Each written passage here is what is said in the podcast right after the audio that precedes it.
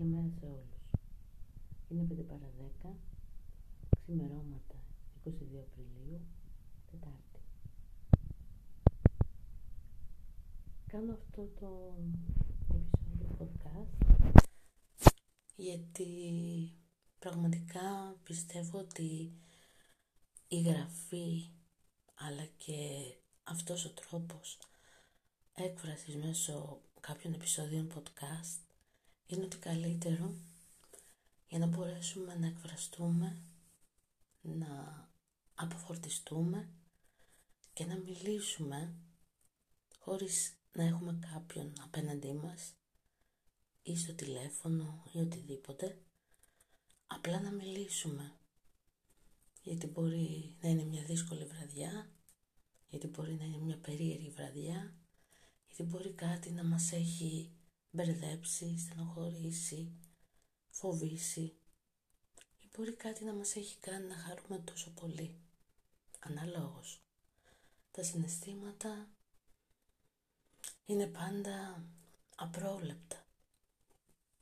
Πολλές φορές κάτι που θέλουμε πολύ μας φοβίζει και κάτι που μας φοβίζει το θέλουμε πολύ.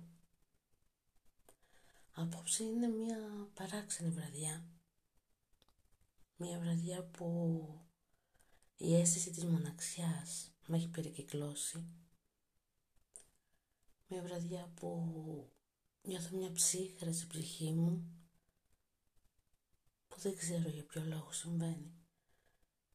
Ίσως είναι η όλη κατάσταση που βιώνουμε με το θέμα της καραντίνας ίσως κάποια προσωπικά θέματα που όλους λίγο ή πολύ μας ταλαιπωρούν ή μας απασχολούν είναι η σκέψη ότι θέλουμε να κάνουμε τόσα πράγματα και έχουμε τόσα όνειρα και μπορεί να μην μπορούμε να τα κάνουμε, να τα πραγματοποιήσουμε για το χύψη λόγο. Και είναι όταν μας λείπει κάποιος πολύ όταν μας λείπει κάποιος πολύ που αγαπάμε, που είναι κομμάτι της ζωής μας, που θέλουμε να το σφίξουμε στην αγκαλιά μας, που θέλουμε να μοιράσουμε τη ζωή μας μαζί του, που θέλουμε να μοιράσουμε τις στιγμές μας μαζί του, να είμαστε κοντά του, αλλά δεν μπορούμε. Είτε δεν μπορούμε για κάποιο λόγο όπως ένας χωρισμός είτε γιατί υπάρχει κάποια απόσταση είτε λόγω τώρα καραντίνας είτε οτιδήποτε. Αυτό βέβαια δεν αφορά μόνο το ερωτικό κομμάτι αλλά και το φιλικό κομμάτι.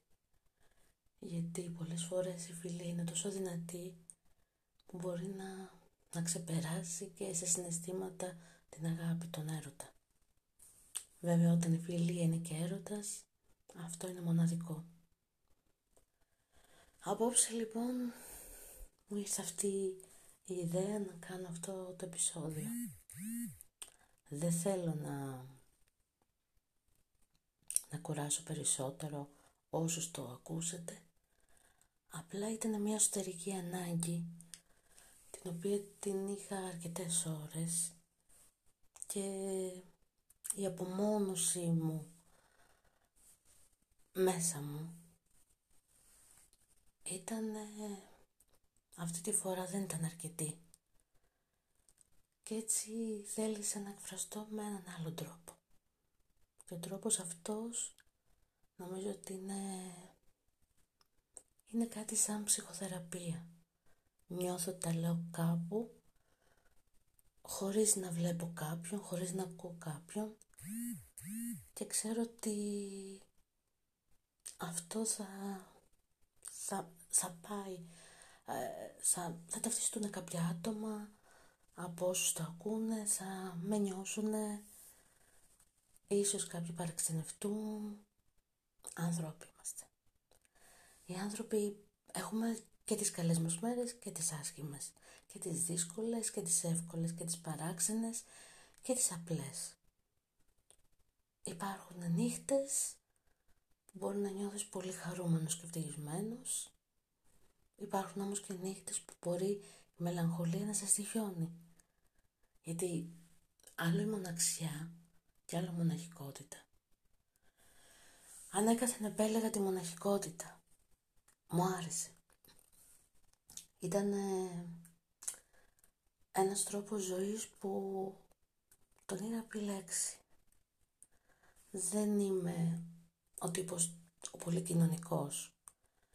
Ενώ κάποιες φορές δείχνω ότι είμαι, όχι δείχνω χωρίς να είμαι, είμαι, αλλά πιο πολύ ίσως λόγω καταστάσεων που έχω βιώσει, προβλημάτων, ε, άσχημων εμπειριών και προδοσίες από φίλους, από ερωτικούς συντρόφους. Ίσως όλο αυτό με έχει κάνει να επιλέγω την απομόνωση.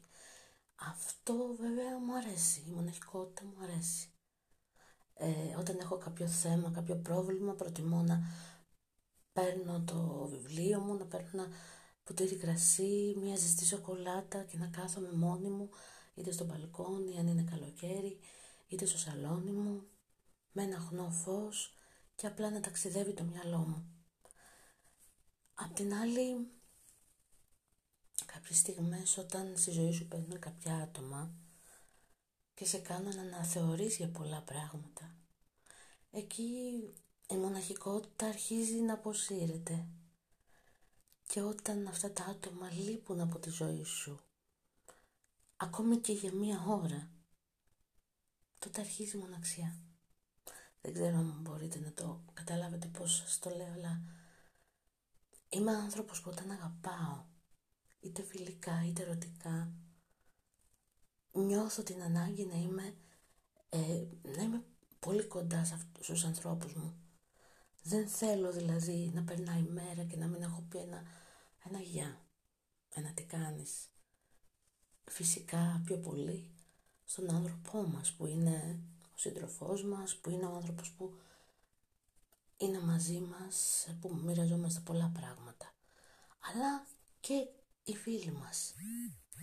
Γιατί οι φίλοι μας είναι η ασπίδα μας, η ασπίδα μας στη ζωή, η ασπίδα μας ε, σε όλα τα προβλήματα είναι οι άνθρωποι που θα μας ακούσουν ακόμη πιο πολύ ίσως και από το σύντροφό μας. Γιατί είναι αλλιώς να μπορείς να εκφραστείς ελεύθερα και να πεις κάποια πράγματα στο κολλητό σου, στην κολλητή σου και αλλιώς να τα πεις στο σύντροφό σου γιατί μπορεί αυτό που θα πεις στο σύντροφό σου να το εκλάβει πολύ διαφορετικά από ότι όταν το πεις στο φίλο σου. Είναι κάποιες γραμμές ε, διαχωριστικές, νοητές γραμμές που δεν πρέπει να τις ξεπερνάμε. Η αλήθεια είναι αυτή. Βέβαια πάντα ε, ακολουθούσα το πρότυπο του έρωτα και φιλία. Δηλαδή πάντα με κάποιον άνθρωπο όταν ήμουνα είχα ερωτική φιλία. Ήμουνα πρώτα φίλη και ύστερα σύντροφος. Γιατί αυτό πιστεύω ότι είναι το βασικό στοιχείο μιας σχέσης. Πρέπει να είσαι φίλος για να μπορείς να είσαι κοντά στον άλλον. Γιατί όταν είσαι μόνο κοπέλα κάποιου ή αγόρι κάποιας, ε, τότε όλο αυτό είναι λίγο περίεργο. Γιατί όταν εγώ δεν μπορώ να δω τον σύντροφό μου σαν φίλο, τότε θα αναζητήσω κάποιον φίλο. Και αν αυτός ο φίλος με δει κάπως διαφορετικά ή τον δω εγώ κάπως διαφορετικά γιατί θα απλώνω την ψυχή μου πάνω του, τότε ο σύντροφός μου θα είναι κάτι σαν άκυρο κομμάτι στη ζωή μου. Οπότε θα προτιμώ περισσότερες στιγμές να είμαι με το φίλο μου και όχι με τον σύντροφό μου. Και έτσι κάποιες στιγμές είναι κάποιες φορές μάλλον έρχεται η συνειδητοποίηση ότι αυτός που είναι ο φίλος μας αυτός που του απλώνουμε την ψυχή μας και τον ανοιγόμαστε και, και είναι σαν να μιλάμε στον εαυτό μας, σαν να κάνουμε την αντιδοσκόπησή μας. Ότι αυτός είναι και ο άνθρωπός μας. Πολλές φορές έχει συμβεί. Ακόμη και στα έργα. Ο γάμος του καλύτερου μου φίλου. Με την Τζούλια Ρόμπερτς. Αν το έχετε δει, που πιθανότητα οι περισσότεροι το έχετε δει. Η συνειδητοποίηση έγινε την ημέρα που πήγε να παντρευτεί ο φίλος της κάποια άλλη κοπέλα. Εκεί κατάλαβε η πρωταγωνίστρια ότι ε, τρέφει συναισθήματα διαφορετικά από τα φιλικά. Και πάλι ο, ο άνθρωπος που πήγαινε να παντρευτεί κατάλαβε ότι την ε, θέλει διαφορετικά. Όταν είδε ότι μπορεί να υπάρχει μια άλλη σχέση στη ζωή της. Εκεί συνειδητοποίησανε και οι δύο. Αυτό θέλω να πω ότι υπάρχουν πολλές φορές που πρέπει να γίνει ένα πολύ δυνατό μπαμ στο μυαλό μας για να συνειδητοποιήσουμε ότι μπορεί να έχουμε δίπλα μας τον άνθρωπο της ζωής μας και να μην το έχουμε καταλάβει και να ψάχνουμε αλλού και αλλού και αλλού και τελικά να μην βρίσκουμε. Και ξέρετε γιατί δεν βρίσκουμε. Γιατί δεν το έχουμε βρει. Και δεν υπάρχει χώρος για κάτι άλλο. Γι' αυτό πρέπει να σκεφτόμαστε πάρα πολύ και να προσπαθούμε να δούμε πώς νιώθουμε για κάθε άνθρωπο που μπαίνει στη ζωή μας. Τώρα θα μου πείτε, το ξεκίνησα από τη μοναξία και το πήγα στις σχέσεις. Ναι, ίσως, ίσως αυτό να είναι που με απασχολεί απόψε. Ίσως αυτό υποσυνείδητα να με έχει κάνει να έχω αυτή την μελαγχολική ε, παράξενη αίσθηση. Γιατί ίσως κι εγώ μέσα στο μυαλό μου σκέφτομαι κάποια πράγματα και δεν ξέρω τι νιώθω και πώς θα νιώθω για κάποια άτομα. Ε, δεν εννοώ σε ερωτικό επίπεδο, εννοώ γενικά. Όπως και να έχει, αυτά ήθελα να μοιραστώ απόψε μαζί σας. Φυσικά έχω και πάρα πολλά άλλα. Και αν σας αρέσει αυτό το καινού, ο καινούριος τρόπος επικοινωνίας, ε, θα το συνεχίσω και βέβαια δεν θα κάνω 5 παρα 10 ή 5 καινούργια επεισόδια, αλλά ίσως τα κάνω και πιο νωρίς. Προς το παρόν συνεχίζω να γράφω και, ε, και η σελίδα μου είναι αποτυπωμένες σκέψεις. Σε λίγο καιρό ετοιμάζω και κάποια νέα πράγματα που θα εκδοθούν με το καλό και ελπίζω όλα να πάνε καλά και γρήγορα να, να βγούμε και από όλη αυτή τη δύσκολη κατάσταση που έχει ξεσπάσει με το θέμα του κορονοϊού γιατί πραγματικά για πάρα πολύ κόσμο, για τη γενιά μας, είναι και για άλλες γενιές, είναι κάτι πρωτόγνωρο.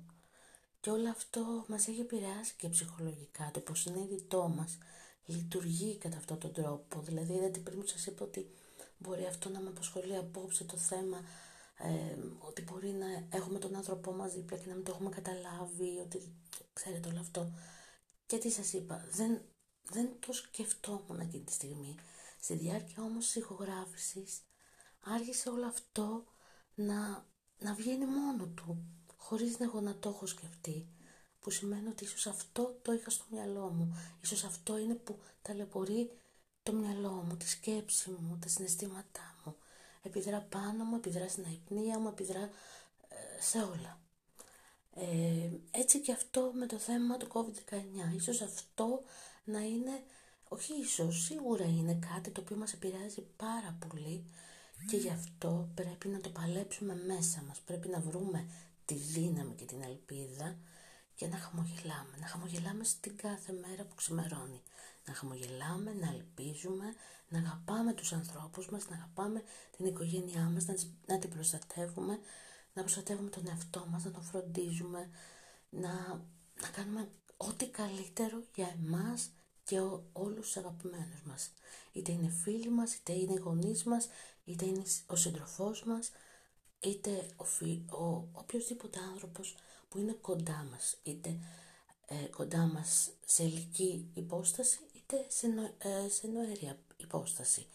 Γιατί καμιά φορά μπορεί να μιλάμε μέσω Messenger, FaceTime με κάποιους ανθρώπους και να τους βλέπουμε έτσι και η καρδιά μας να είναι πολύ πιο κοντά από ότι είναι με τον διπλανό μας που βρίσκεται όντως σαν ύλη δίπλα μας. Γιατί καμία σχέση δεν έχει το αν θα σε καταλάβει κάποιος ή αν θα σε νιώσει με το να είναι κοντά σου ουσιαστικά, υλικά μάλλον. Το θέμα είναι να είναι ουσιαστικά κοντά σου. Πολλές φορές σε φίλους μου έχω πει ότι παρόλο που είμαστε μακριά αισθάνομαι πράγματα. Δηλαδή αισθάνομαι αν δεν είναι καλά, αισθάνομαι αν υπάρχει κάποιο πρόβλημα, δεν πιέζω κανέναν, απλά θέλω να μπορούν να μου μιλάνε. Γιατί κακά τα ψέματα, η αλήθεια είναι μία, ότι αυτοί που μπορούν και λύνουν τα προβλήματα των άλλων έχουν τα δικά τους προβλήματα άλυτα. Είναι ένας κανόνας, ο οποίος δεν ξέρω γιατί συμβαίνει. Εγώ πάντα πραγματικά από όσο θυμάμαι τον εαυτό μου έλυνα προβλήματα των δικών μου ανθρώπων. Ό,τι και να υπήρχε που ήταν δύσκολο, ήθελε κάποια διεργασία κάτι, οτιδήποτε, οτιδήποτε και αν ήταν, όλοι λέγαν και λένε θα το κάνει η Νάντια. Θα πω στην Νάντια. Θα το αναλάβει η Νάντια.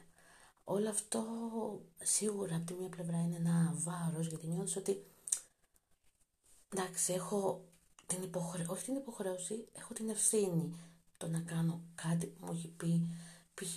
ο αδερφός μου, η αδερφή μου, ο ξαδερφός μου, η μάνα μου.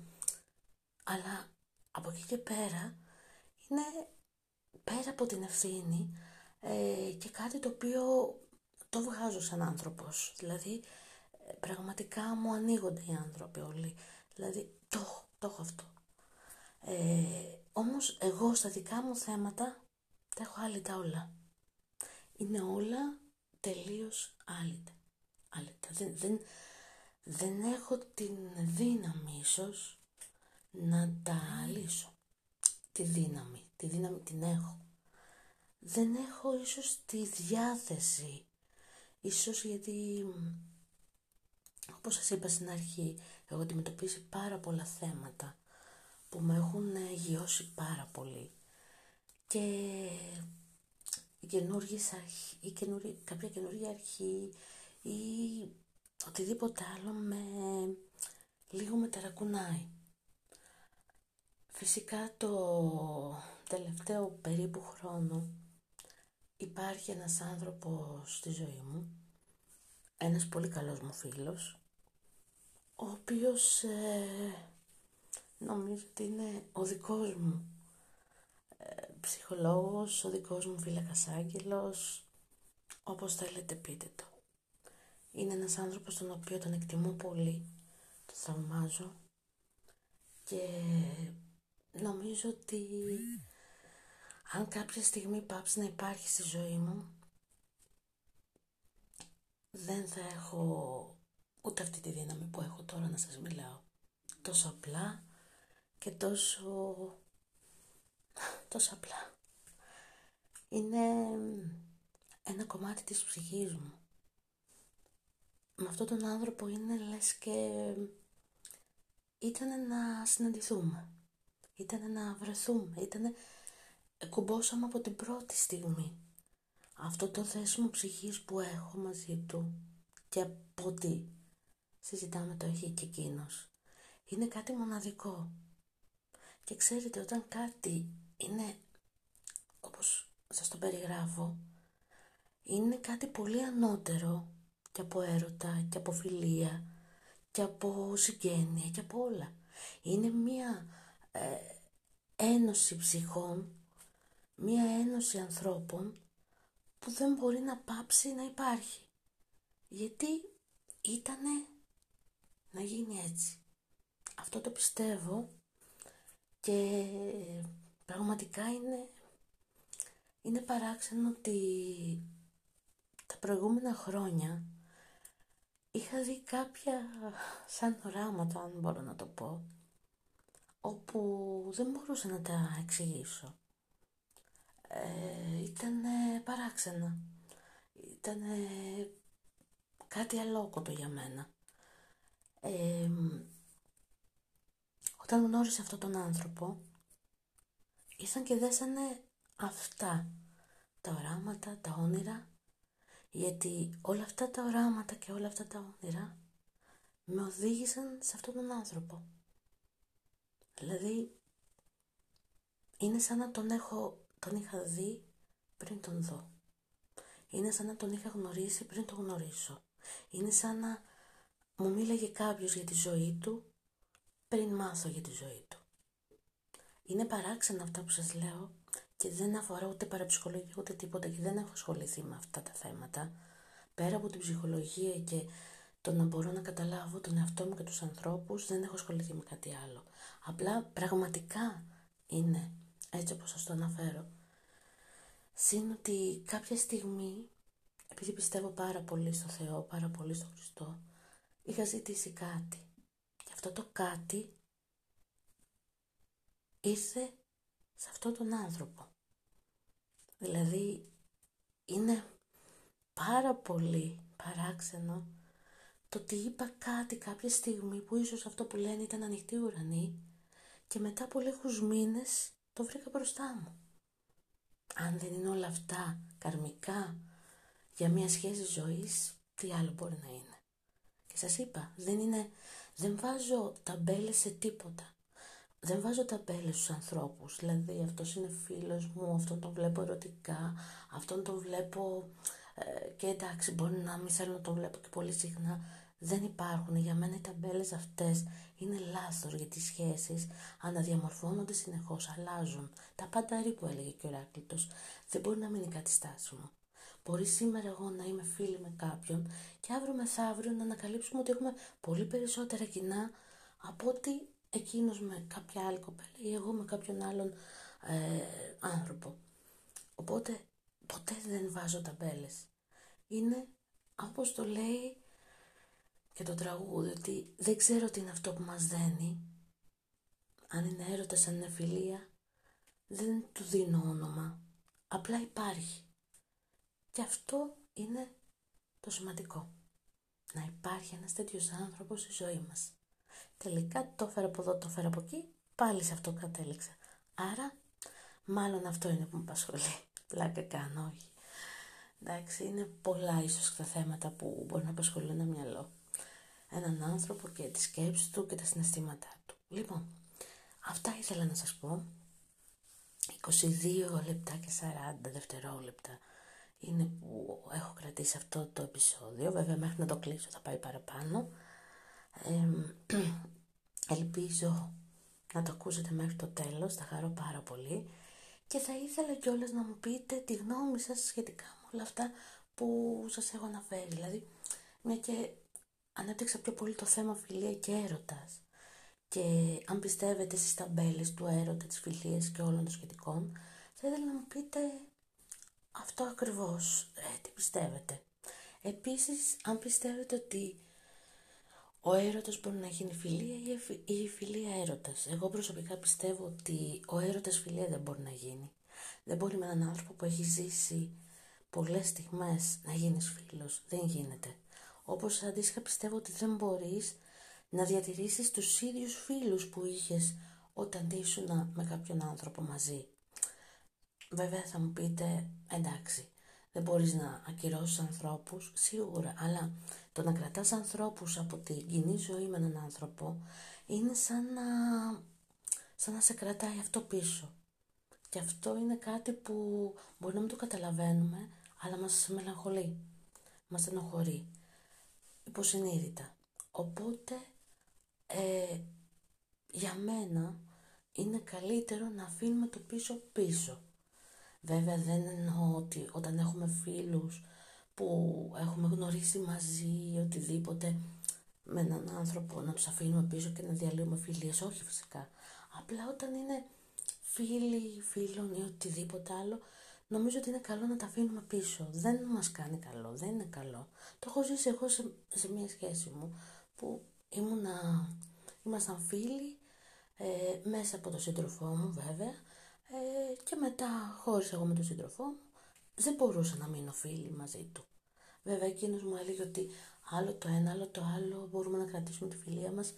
Δεν γινόταν. Δηλαδή όταν τον έβλεπα ή όταν μίλαγα μαζί του, το μυαλό μου γύρναγε εκεί. Οπότε διέκοψα και από εκεί, άρχισα να είμαι πιο τυπική για να μπορέσω να, να αποκόψω. να κόψω το τελευταίο που με έδαινε με αυτόν τον άνθρωπο. Ε, αυτό θέλω να πω ότι ο έρωτας φιλία δεν γίνεται και ούτε οι φίλοι των φίλων μας μπορούν να γίνουν δικοί μας φίλοι. Αυτό είναι, είναι 100% σίγουρο. Τώρα, ε, η φιλία έρωτας, ναι, μπορεί να γίνει εύκολα και είναι και το κατάλληλο πρότυπο σχέσης. Προσωπικά το πιστεύω και πιστεύω ότι πολλοί θα συμφωνήσουν με, αυτή τη, με αυτό που λέω. Γιατί όταν είσαι φίλος με έναν άνθρωπο, μαθαίνεις τα πάντα για αυτόν, χωρίς να υπάρχει ανάμεσά σας είτε η ζήλια, είτε ε, ξέρετε κάποιο, κάτι που μπορεί να υπάρχει με έναν δεσμό που έχεις. Δεν υπάρχει τίποτα. Υπάρχει μια φιλία και αυτή η φιλία εξελίσσεται, εξελίσσεται, μαθαίνεις τον άλλον, μαθαίνεις αντιδράσεις του σε πράγματα, μαθαίνει εκείνος σε σένα. Οπότε όλο αυτό όταν γίνει σε σχέση θα ξέρει τι αντιδράσεις του. Π.χ. όταν είναι νευριασμένος κάποιος. Όταν εσύ είσαι φίλος μαζί του, ξέρεις πότε νευριάζει.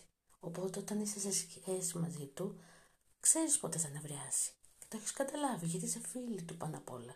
Και αυτό είναι πάρα πολύ σημαντικό.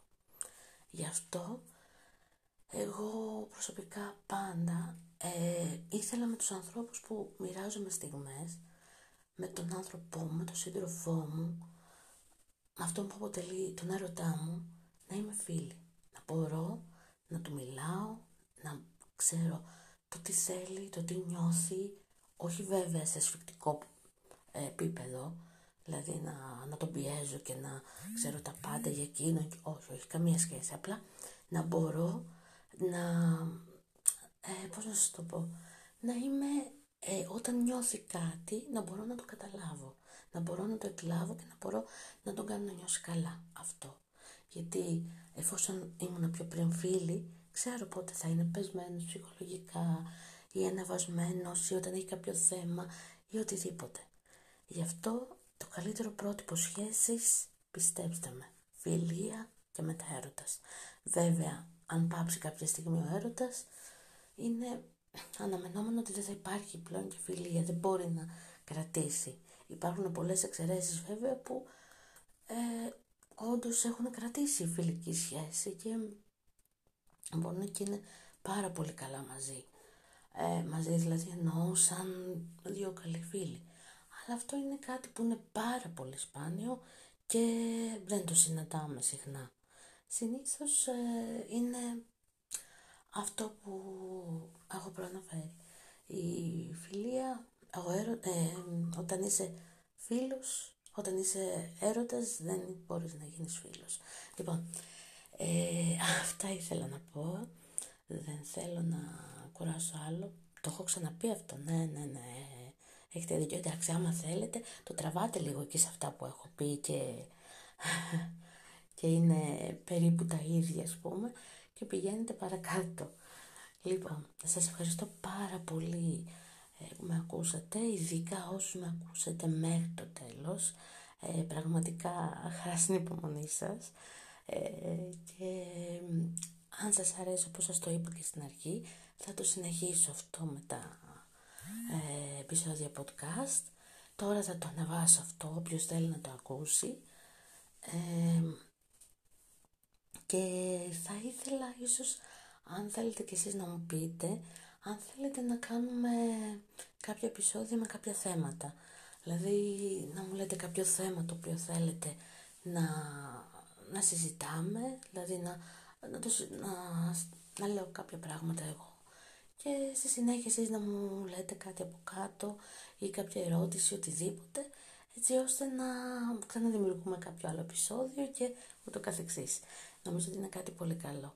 Ό,τι θέλετε κάνετε, εγώ εδώ είμαι, η Νάντια ε, και μπορείτε να με βρείτε που θέλετε, είτε στο Bookaholic Thoughts που έχω την ομάδα σελίδα και blog, είτε σε αποτυπωμένες σκέψεις που είναι η σελίδα μου, είτε στο προσωπικό μου προφίλ, ε, και σε κάποιο email που έχω.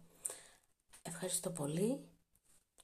Εύχομαι ένα όμορφο ξημέρωμα, μια όμορφη μέρα να έχετε, να χαμογελάτε, να ελπίζετε, να παίρνετε βαθιά ανάσα αισιοδοξίας και όλα θα πάνε καλά. Σας το υπόσχομαι. Φιλάκια, Νάντια.